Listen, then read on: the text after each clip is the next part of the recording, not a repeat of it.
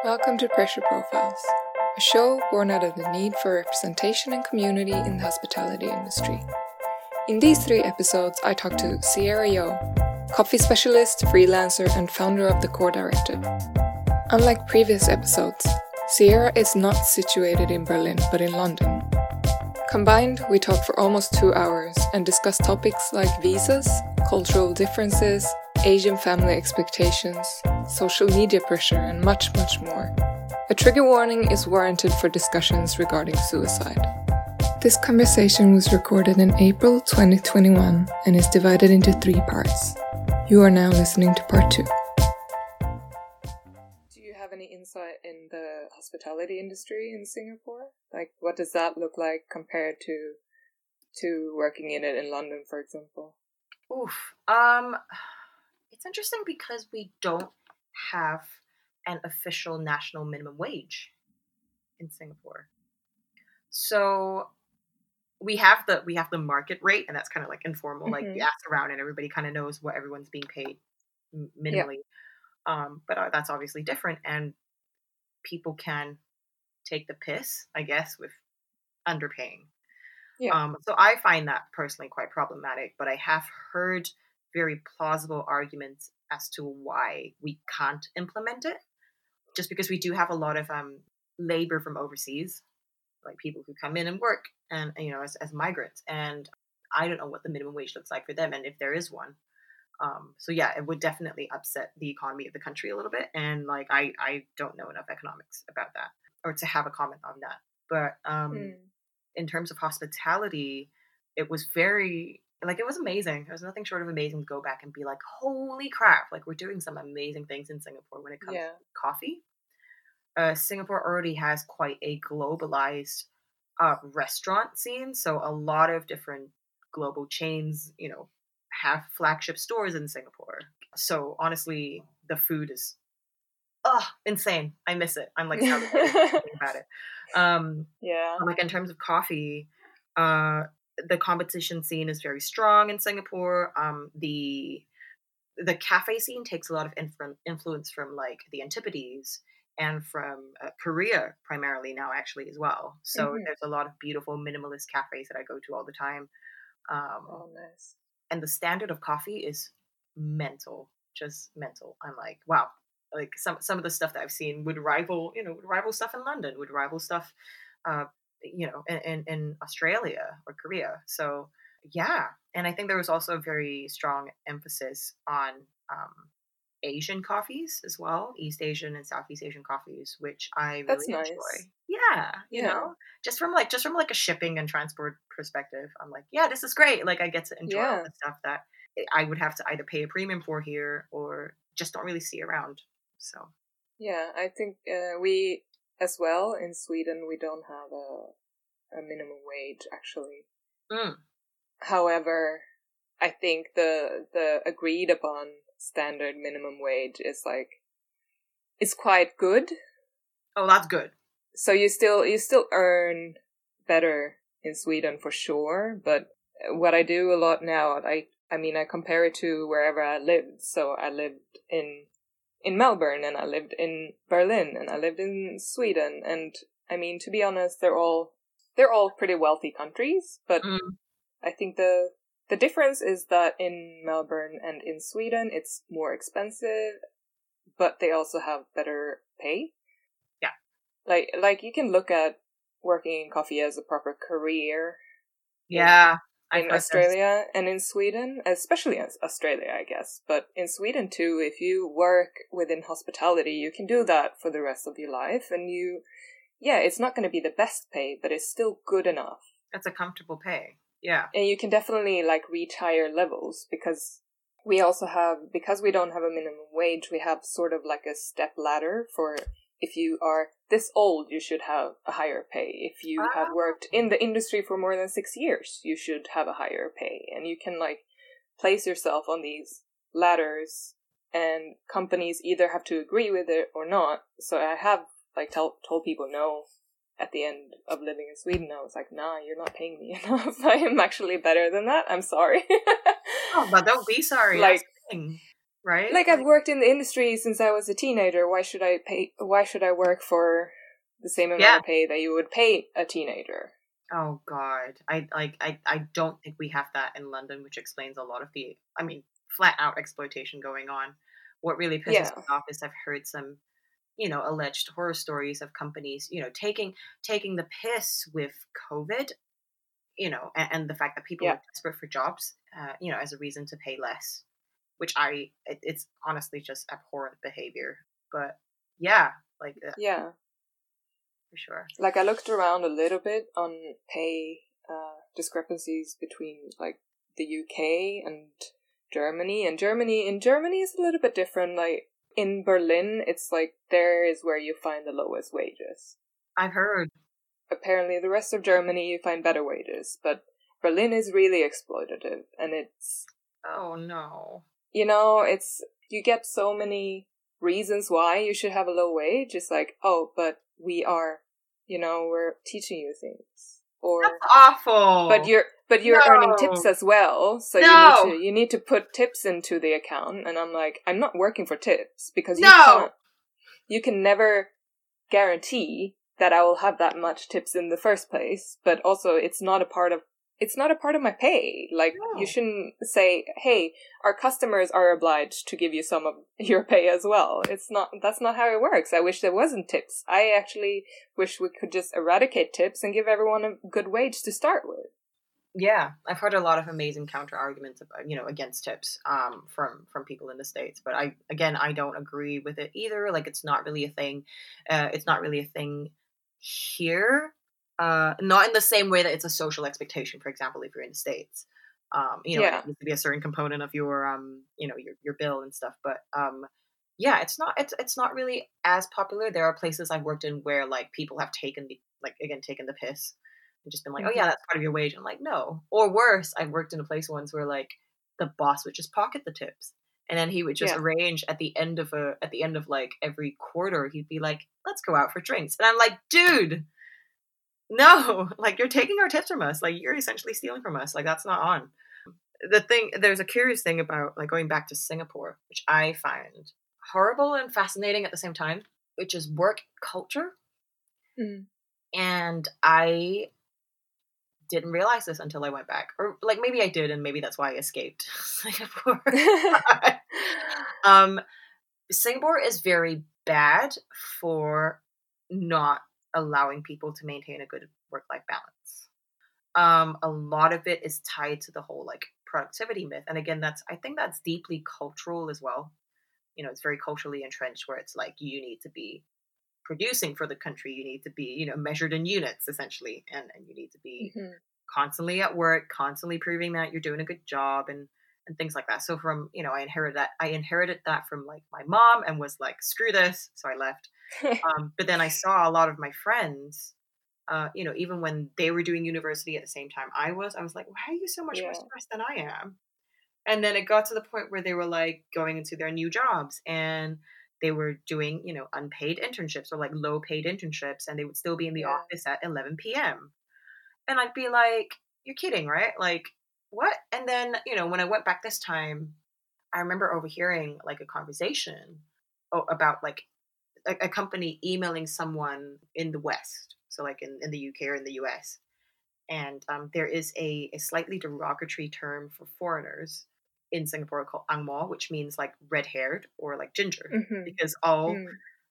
caucasians apparently used to be ginger in singapore or something like that um, it's very similar to like uh, gringo in Spanish or like gweilo in Cantonese and stuff like that. oh yeah, Gweilo. yeah, exactly, right? So then that so I then, have been that my whole life. Oh god, no. No, that is a whole different we need to talk about this. We need to talk about this.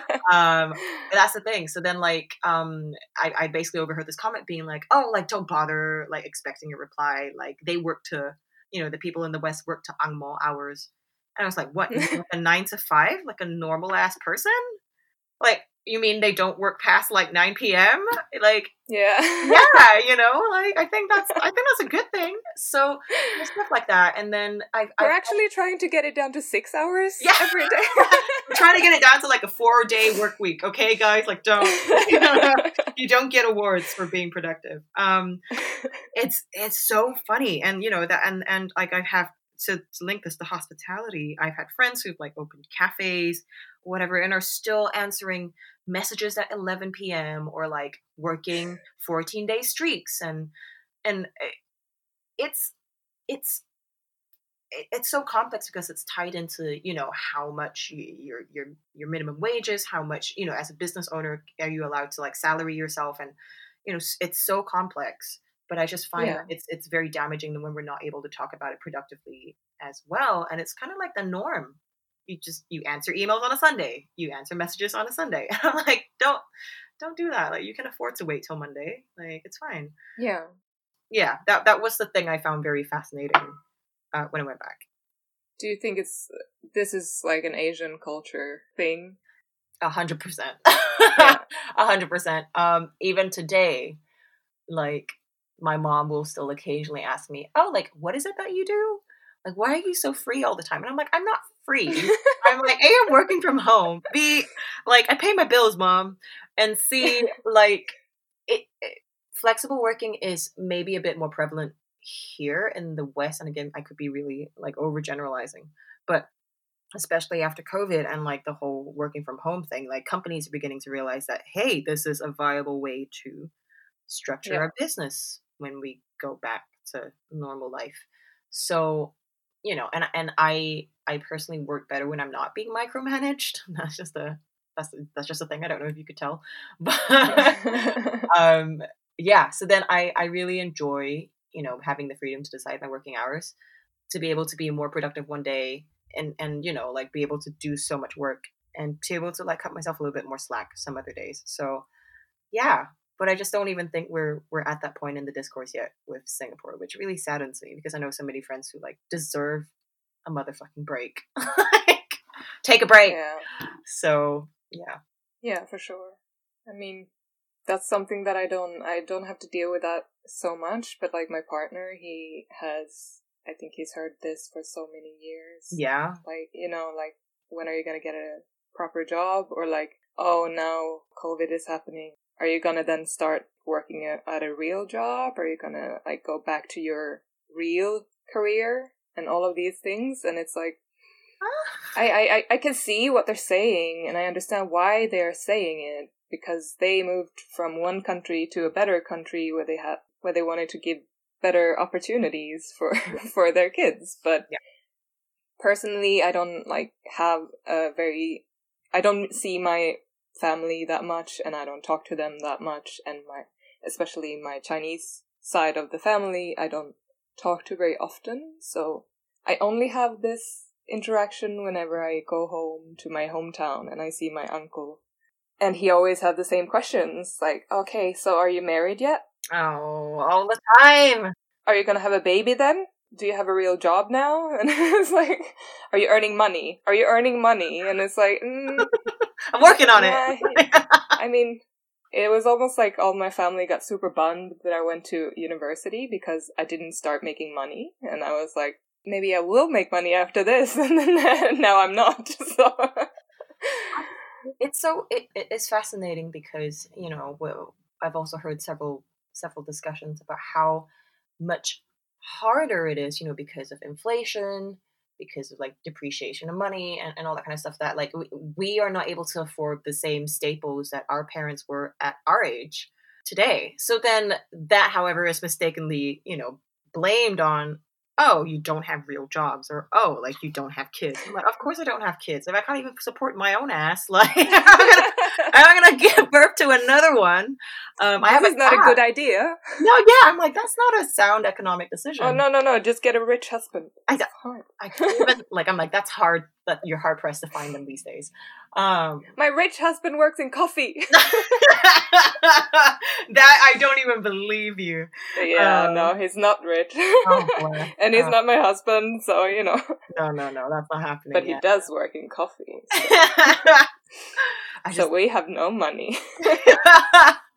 no, I, I, oh god, I feel that. Um, but I just, yeah, I found all of those questions really relevant. I do find them very hard to answer when they come from my grandmother, and that's just because I love her Mm. to bits, and I'm just always a bit like, you know, and you know, in addition to all of those things, she'll be like, "So when are you like, when are you moving back here? Like, when are you moving back home?" And I'm like, yeah. "Oh, grandma, don't ask me that. Like, it breaks my heart when you ask me that, Yes. you know." Um, and I remember actually having to tell her one time, and just being like, "Grandma," and I think also part of this is like a language barrier as well. Like, so Chinese is my second language, uh, Mandarin Chinese is my second language, and I Mm. I am, however, not as fluent in it as my mom is because Chinese is her first language.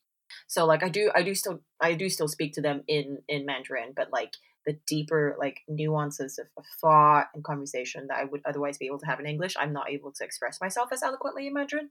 So Yeah. when I speak to my grandma, I just remember having to like sit her down one time and be like, Grandma, in as broken Mandarin as possible. I was like, Gran, like I I moved here because like I wanted a different life. And I've got Mm. dreams I want to chase and like I hope you understand that. Like I, you know, I'm probably not gonna get back together with my husband. I really enjoy the life I have now. I like I'm making enough money to support myself. I have a nice place, blah blah blah. Like you don't have to worry about me. And that was the first time she like shut up. Bless her. I was like, Grandma, oh my gosh, it got through.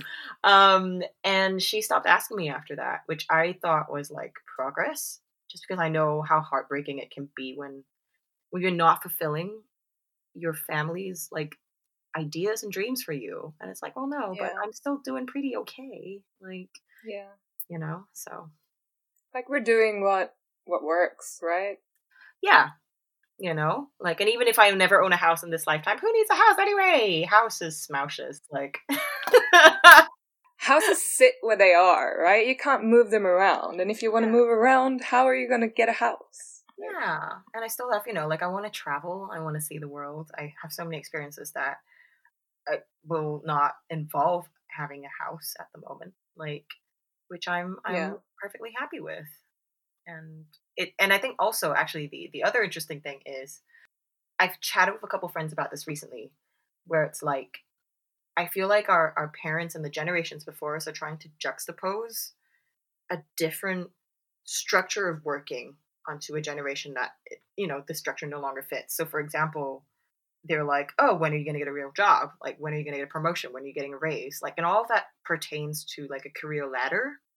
And in coffee, this looks like, oh, you start in front of house somewhere, and then you work your way behind the bar, and then you learn how to steam milk. You become a barista, and then the senior barista, and then the cafe manager, and then if you're lucky, you work yourself into a roastery, and then maybe you're doing like QC one day, and blah blah, and like that doesn't exist. I don't know a single person who has found this mythical coffee career ladder and climbed it and lived to tell the tale. Like so many people who are in the positions that they are today that I know of didn't do that.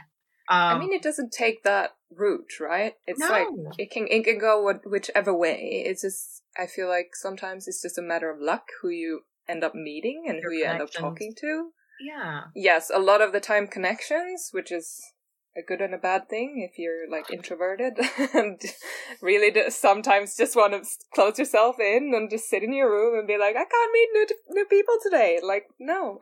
yeah. But also, like if you're a woman and you're from a marginalized community, if you're BIPOC, like Yeah. you know, if you're trans and you're disabled, like so many of those conversations and networking opportunities do not have you in mind. Yeah, for sure. which is a very unfair. But yeah, like with the whole like career ladder thing, I'm like, no, my my career has never looked like that. And though you know those conditions, like the working hours, the the periodic raises, like they don't Yeah. apply to me as much anymore. And I think a lot of it stems from worry. Like I'm sure that our parents and our grandparents are worried that Yeah. you know we're not being able to like feed ourselves. Um, but no, that's not the case anymore. I've come this far and I'm still alive. It's okay. you know? yeah, I'm still breathing. I'm still I still work in the same field as you are. Yeah, like, like my my uncle is my uncle owns a Chinese restaurant, so you know, like that's when I started working in hospitality Mm. in his restaurant. So I haven't made that big of a step, but he still manages, and I I also manage. I think it's also like speaking their language a little bit. So, for example, the way I've mollified my mom, bless her, um, is because she was always like, "When are you going to find a real job, and when are you going to use your degree?" So those are the two conditions, right? Yeah, yeah. Um, so then when I started writing for publications and coffee, I was like, aha, this is it. This is the perfect like piece of proof. So then, you know, I Yeah. sent her my very first publication and I was like, here you go. Stop bothering me. Um, and, and since then she's been, you know, she, she enjoys reading my, my articles on coffee. She enjoys like the stuff that I do. And I just don't, I just don't tell her that it's like, it's actually like my side gig. Like I do it on the side when I have time. I do have a real job but for her that is like enough proof to be like oh she's using her linguistics this is okay yeah. She's out there. She's published. It's good. Yeah oh. Something that she can show people as well, and be like, like tangible proof exactly she's doing things. Oh, god bless her uh, my uncle's the same as well like they both they both are always on that train and i'm like okay i'm gonna send you some magazines that i've written in now just shush um but yeah i love Yeah. Oh yeah, I can do that too. I'll send home some magazines. We have this. Uh, actually, I'm gonna I'm gonna slightly plug a coffee zine that is oh openly gonna plug be released in Berlin. yes It's not mine, so it's it doesn't feel so bad. But there's a coffee scene that is there's two three people who are starting a coffee scene in Berlin, and it's called We Bean Scene. yep yep yep i think i've seen it around actually on instagram Yeah, and it's a, a coworker of mine. I don't know how to explain this. So it's a coworker of mine and her other two coworkers. Yeah. So she works part time at the cafe I work at, and she works part time at another cafe that is called She Said Cafe, and it's like really cool. It's and me and my partner are gonna. You have to excuse my English sometimes because uh, like this brain is like stuffed with so many different things. dude don't Uh, even worry like did you both submit stuff for the So we submitted a piece together oh very nice. uh, for for a bike coffee ride. okay. Is it like a charity event? No, so it's more like uh, we created a, a route right. with different coffee coffee places on the way, and we tried to accentuate like coffee places that are not like the big coffee places in oh i love i love that oh my gosh Yeah. So we did that all of all of last year when we were quarantining. It was sort of like we were all we haven't had any like proper lockdowns. We haven't had any curfews. So we were always allowed to go outside if it was under the pretense of working out, basically, like Yeah. getting your daily jog in or whatever. oh yeah And so we did all of these like really long bike rides last year. We did like a three different like 70 kilometer ones and we just biked all around Berlin like as far we as far as we had the time to go and 70 kilometers that was literally from like morning time to night time and I was always like we can't make them longer. oh my god and he was like what do you think about 80 kilometers? We can Oh do my that, right? And I was like, Mm-mm, no, no, we can't do that. We don't want to just bike all day. We just, we want to also like see things. Dude when like things open up you should make this like a yearly event just like the the mega bike ride of like you need to make this happen honestly No, no, it's not bike ride. possible. it is uh, Like we, we are planning to do like a little mini series of smaller bike rides and then we created a QR code for it so people can actually just download the map and go for themselves. amazing can i purchase the zine from in the uk I'll send you one. I'll send you one. yay thank you For sure. we'll do we can do a little trade every now and again it can be pen friends Yes. yeah i was also yes. I had a thought and I forgot. Oh, and I was gonna say that like Berlin is probably like number one on my list to visit when lockdown ends just because I've got so many it's like the it's like the spirit home that never that never happened because I have so many loved ones living in Berlin. But how come? Like what happened? how do you know so many people? Oh my god. So like so I I often go to Berlin for tattoos anyway and I remember when I first visited mm-hmm. I was like, "Oh, I hate this place." I was like, "Oh, I don't I don't speak the language and like everything's like yeah grungy and this is just not my vibe. And also, I went in like the middle of winter, which probably didn't help either. Um, but then I went in summer the next year and I was like, oh my God, the vibe is completely different. Oh, um, yeah. Yeah. And I was just like, A, Berlin is, I think also part of it was like insecurity because Berlin felt way too cool for me. I was like, not, yeah. I'm, I'm, not a cool kid. So I was just like, oh my gosh, like there's so much underground stuff going on. It's so That's cool. it.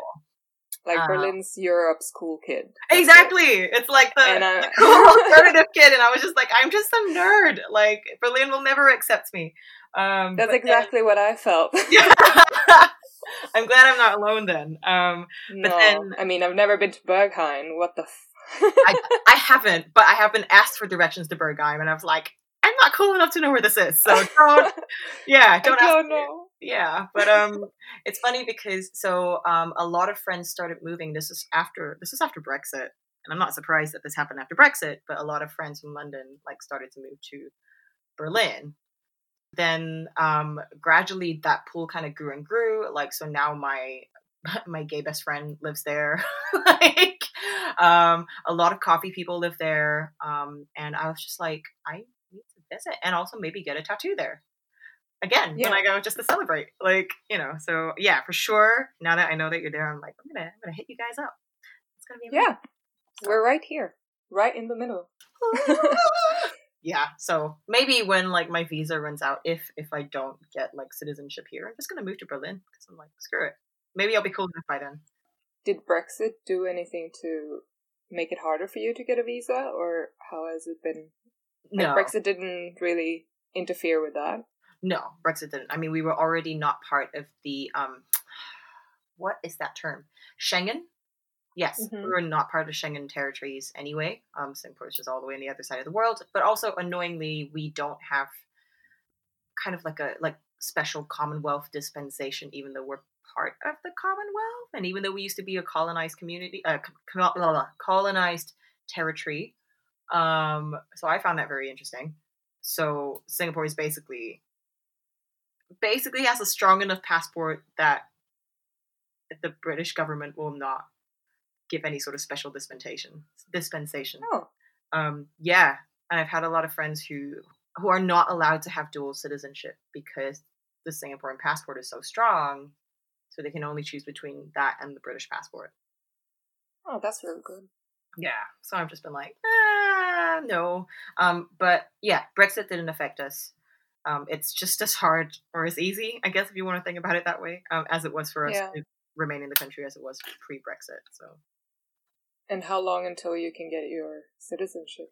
Uh, this is the annoying bit. So you have to. So when I was on the partner visa, so basically, the the term is called indefinite leave to remain, and it's kind of like the equivalent of the American green card, where mm you have to fulfill a term of like five years under the same visa with no hiccups like you know you're completely clean you don't get arrested for anything um yeah and i had already been in the uk for university for three years but they didn't count those three years so all in all i've been in the country for seven to eight years now but they only counted they only started counting from when i had my partner visa um and i didn't fulfill that so basically, I'm starting yeah. from scratch, and I have to be in the oh UK for God. the yeah, I have to be in the UK for the next five years consecutively um, under the same. Yeah. Yeah. Yeah. Visa struggles. Visa struggles. They're they're a whole whole subject in itself. Oh man. Yeah. It's weird because the world is so connected.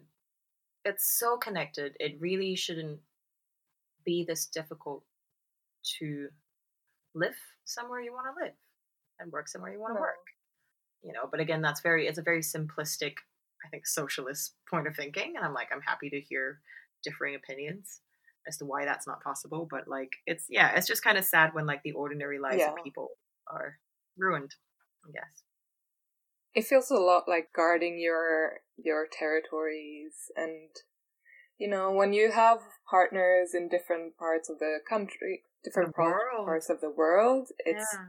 really stressful Tell me about it. i think if we if it was easy we would move back to australia at some point but Were it's not easy For, and you there for two years? Like the the i was only there for one year gotcha. because I didn't do the farming, I wasn't allowed to stay a second year. And I really didn't want to do the farming because I I actually felt like I had found the thing that I wanted to do and I found the place I wanted to work and the people I wanted to be around. So I was like I'll do my one year and then yeah, it's it's a shame that I have to leave, but I'll have to leave.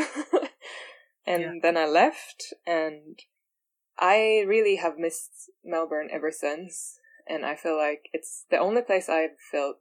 Maybe it's similar to what you feel in the UK, but I mean, for me as a as a Swedish person with Asian background, it's like I have always been the odd one out. I have always been singled out as the Asian. And it's not even like the Chinese, it's like basically the Asian because we were so few it was just like a handful of us growing up in this whole city that I lived in, and of course also because my my uncle owns a restaurant that has been there forever. It's like everyone knows who I am, and I'm like, everyone knows who I am, but I don't know who they are, Yeah. and they would co- even come up to me and like talk to me about my family and my my private stuff, and uh, because I Oh. worked also in hospitality, it was like I was always readily available, and I worked in the clubs. So people would just randomly talk to me about my life and i was like this is not for me. And like i ha- i have no part of this drama whatsoever. Like leave me alone. Oh God.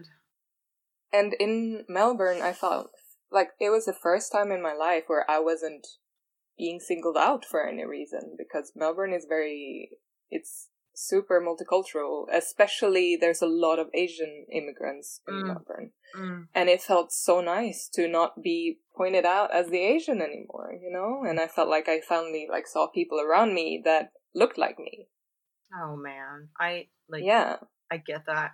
I get that really deeply.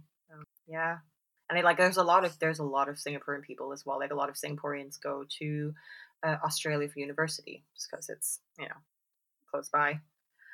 yeah But yeah, no, I I definitely I, I think it's a third culture child thing. I, I think it's it's it's being an immigrant today. It's just part of the immigrant experience, and I'm not saying that it's excusable as such. I'm just saying that it's often the thing that we have to brace ourselves for.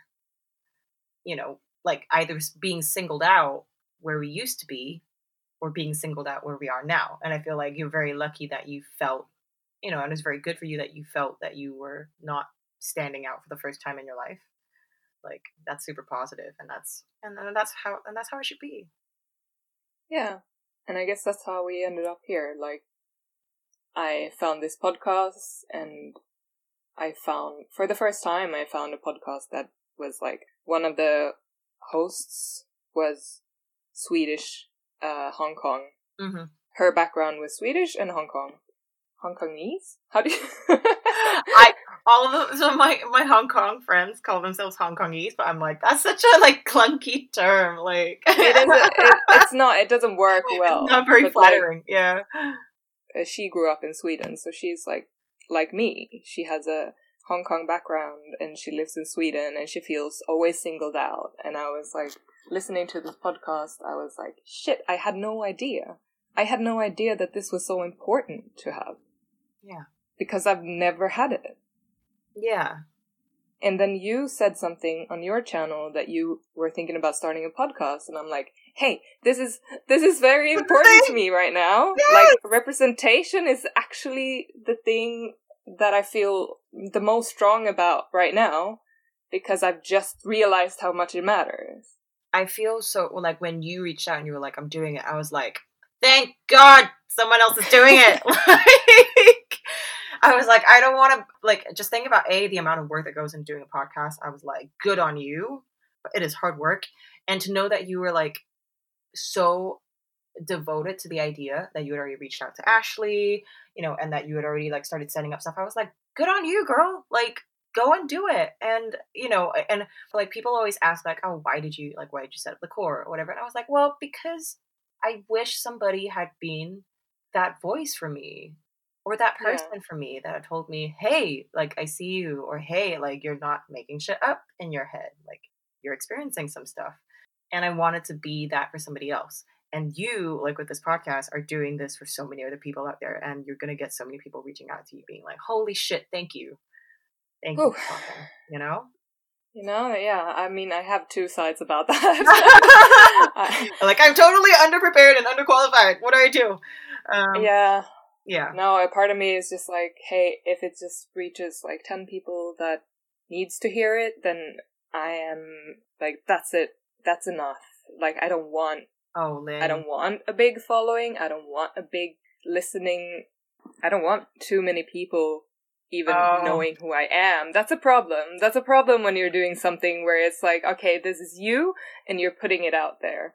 And I'm like, ah, first of all, I have so many issues about am I good enough? Uh, is it gonna be good enough? Will I have enough time and energy to put on this? But also, it's like, I don't really want people to know who I am. Everyone criticizes everyone. it's like, I'm not perfect, and I'm not gonna be more perfect. I'm just gonna still try to say things, and then I'm like, oh shit, I just said something really bad. I think, I, well, like eight. First of all, I mean, you've got another thing coming. This is going to take off. It's gonna pop off. Um, B, like, I, I know you're just like. Shit, what have I done?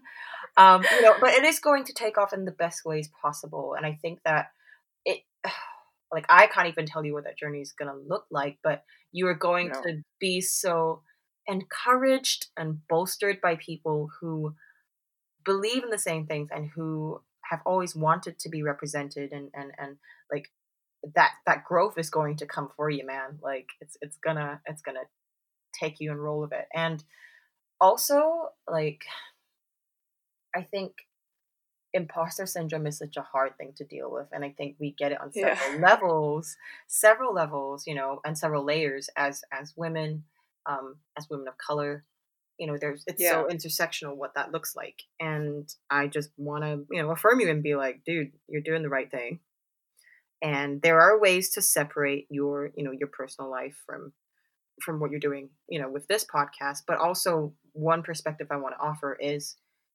it wouldn't be what it is without some form of personal pain and personal input and personal labor. Like it wouldn't, it won't take off if you're being inauthentic. And I don't think from this conversation that you are being inauthentic. And then that's why, then that's why I think it's going to succeed because it's like it, people want to hear vulnerability and people want to hear authenticity. And that's mm. so important. And that's just a, unfortunately a, a, a big component of the work that we do in social justice and you or you probably already know this and you're just like ah shit like, um but yeah and that's just so valuable it's really really valuable yeah it's just like what have i got myself into now? Yeah i have this conversation with myself quite a lot actually. Yeah. But like w- when you're working with Al- alpro is that uh is that financially like stable or is it something that yeah it's so it is my main it is my main job. It is the thing that pays the bills. Um i i do supplement my income with you know all the other stuff that i do freelance. Um mm. But yeah i think it, it leaves me in a position where i'm able to say okay i can i can spend my time and energy some, on some other things that will also benefit alpro um so for yeah. example a lot of the a lot of the connections that I, I make through the core directive, I also redirect towards like maybe like doing a recording with Alpro or some sort of project with Alpro or whatever. Um, but also the the plant based movement and like sustainability in general and eco sustainability is so important. It's, it's such an important facet of feminism too because it's talking about how to, you know, lead a more equitable existence and and and like a, a more ethical existence as well. So um, yeah, I find that a lot of these aims with all of my different jobs kind of like dovetail into each other, which I which is fantastic and works out for me. So yeah. So you don't stress about being a freelancer then because you have a stable income and you can do the freelance like as much as or as little as you want on the side. Oh yeah. like I still stress, but it's the it's the it's not the stress of I won't have a roof over my head or like I'm struggling to pay the bills. That's definitely not Yeah. the case, and I'm very I'm very lucky. I'm very very privileged. Um, so I do try my best to like redirect some of those opportunities that, for example, if I can't take on, I'm like, okay, you know, I can't do this, but I know someone else that can. Um, so I do try to support like my like my women friends. I do try to Mm. support like my BIPOC friends um, who are maybe in need of a different gig or like in need of a project or some sort of connection. Um, Yeah. I, I firmly believe that's the way forward. That's awesome. Thank you for listening to part two of this conversation. You will find the third and last part already available for you. Thank you for listening to this episode of Pressure Profiles. I want to remind you that these are conversations between people with emotions, frustrations, and personal experiences. That said, I welcome all criticism, but please make it somewhat constructive. Pressure Profiles is a project of passion, and you are invited to be a part of it. If you want to have a conversation with me or someone else about the hospitality industry, don't hesitate to reach out to me on Pressure Profiles on Instagram. Thank you.